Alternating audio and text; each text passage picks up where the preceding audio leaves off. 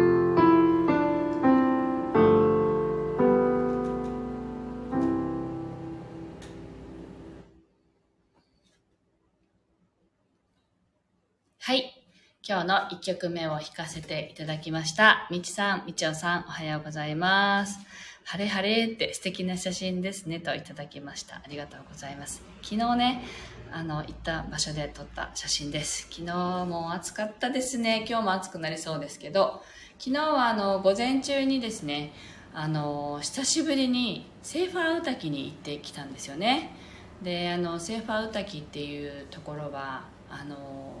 聖域っていうのかな？祈りの場所で久高島がちょうど見えるっていう場所なんですけどもうね10年以上行ったことがなかったんですよね。でまあ行ってきた方がいいよって今祈りのね曲をちょっと作っているところでそれに伴ってというかそれにちなんでというか行った方がいいみたいだよって言われたので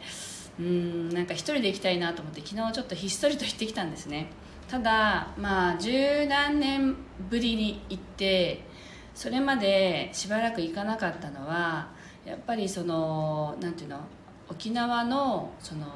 お城とかが何でしたっけ？あの世界遺産に登録されたことでたくさんの方が、まあ、いろんなね歴史的な建造物だとかそういうところにこう行かれるようになったことでその中の一つにセーファー時もやっぱりこう入っていてあの歌木っていうところはやっぱり私たちにとっては祈りの場所なんですよね。でそしてすごく神聖で恐れ多い場所だったんですよね。なんかそういうのもあってそこが観光地になったことにとても違和感を感じるようになったんですね。あそこは祈りの場所だったのにとかあとは何だろう私たちやっぱりこうここ沖縄で生まれ育つと子供の頃からこう右岸樹っていうあの祈りの場所には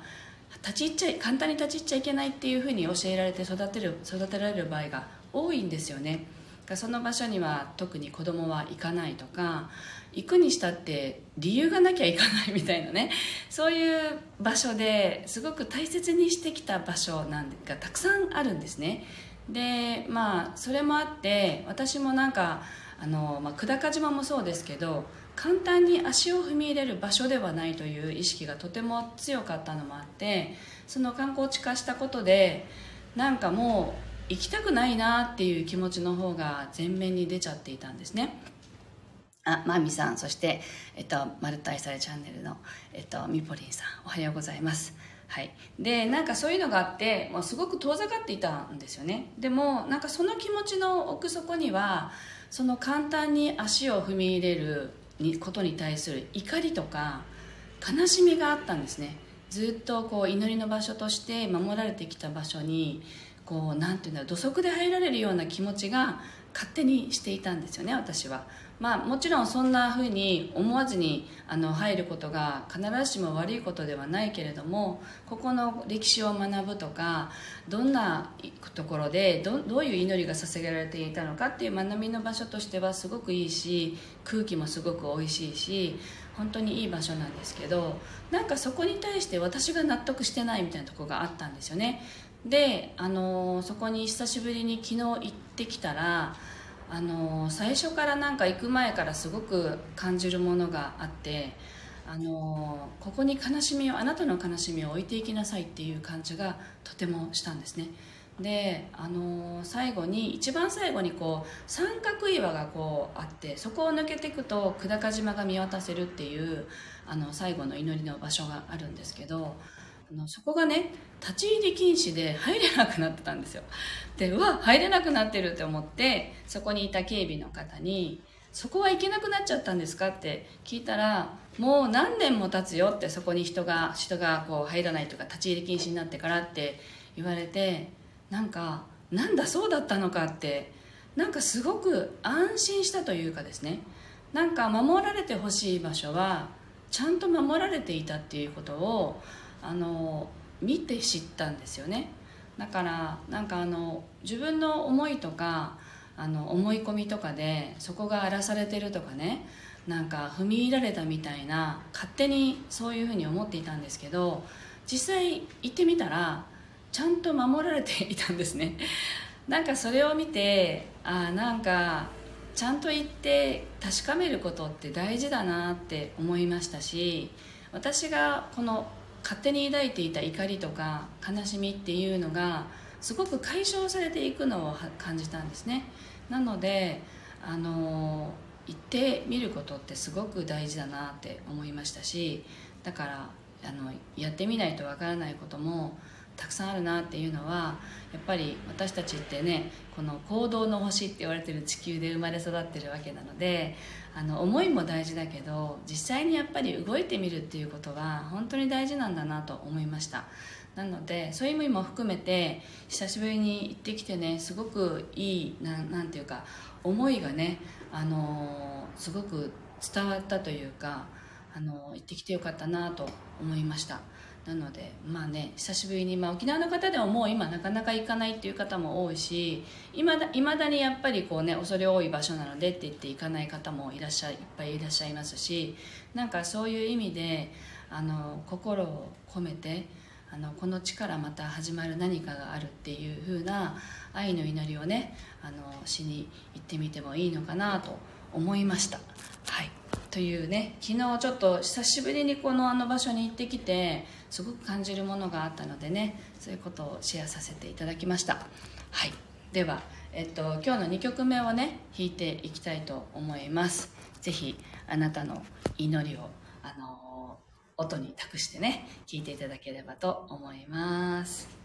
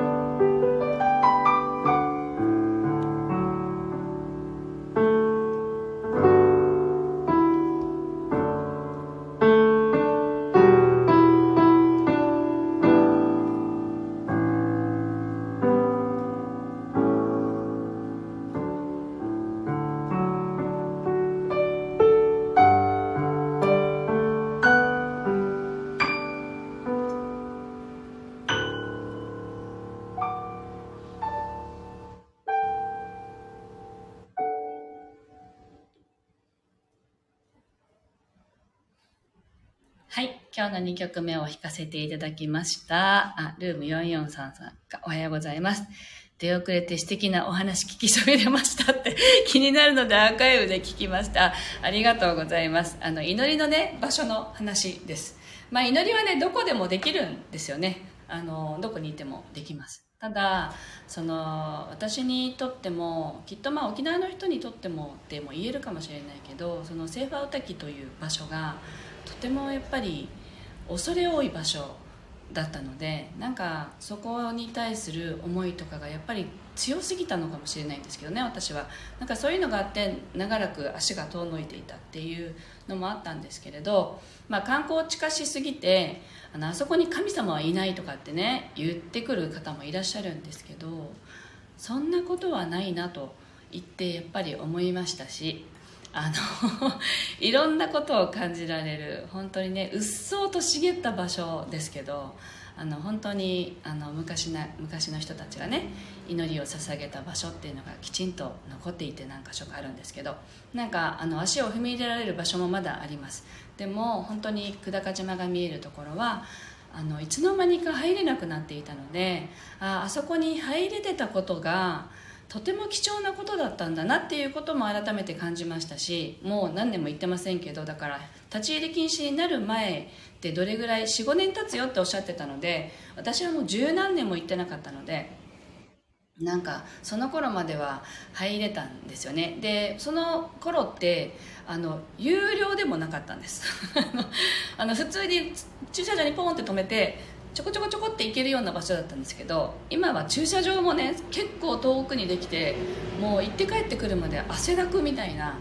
感じでしたよね。それぐらい。でもそうなったことで守ら守られる場所が守られるっていうようなことができるようになったんだなってそれも改めて思ったら昔はあのタダで入れたのにとかねあの最初の頃思ってたんですよ。有料化した当初。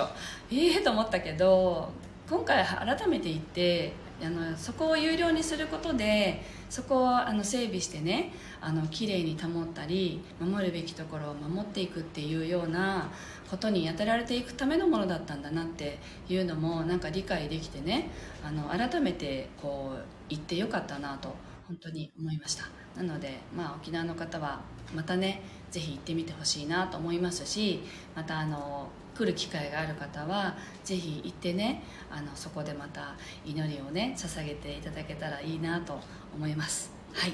というわけで今日はここまでです。はい、ぜひアーカイブで。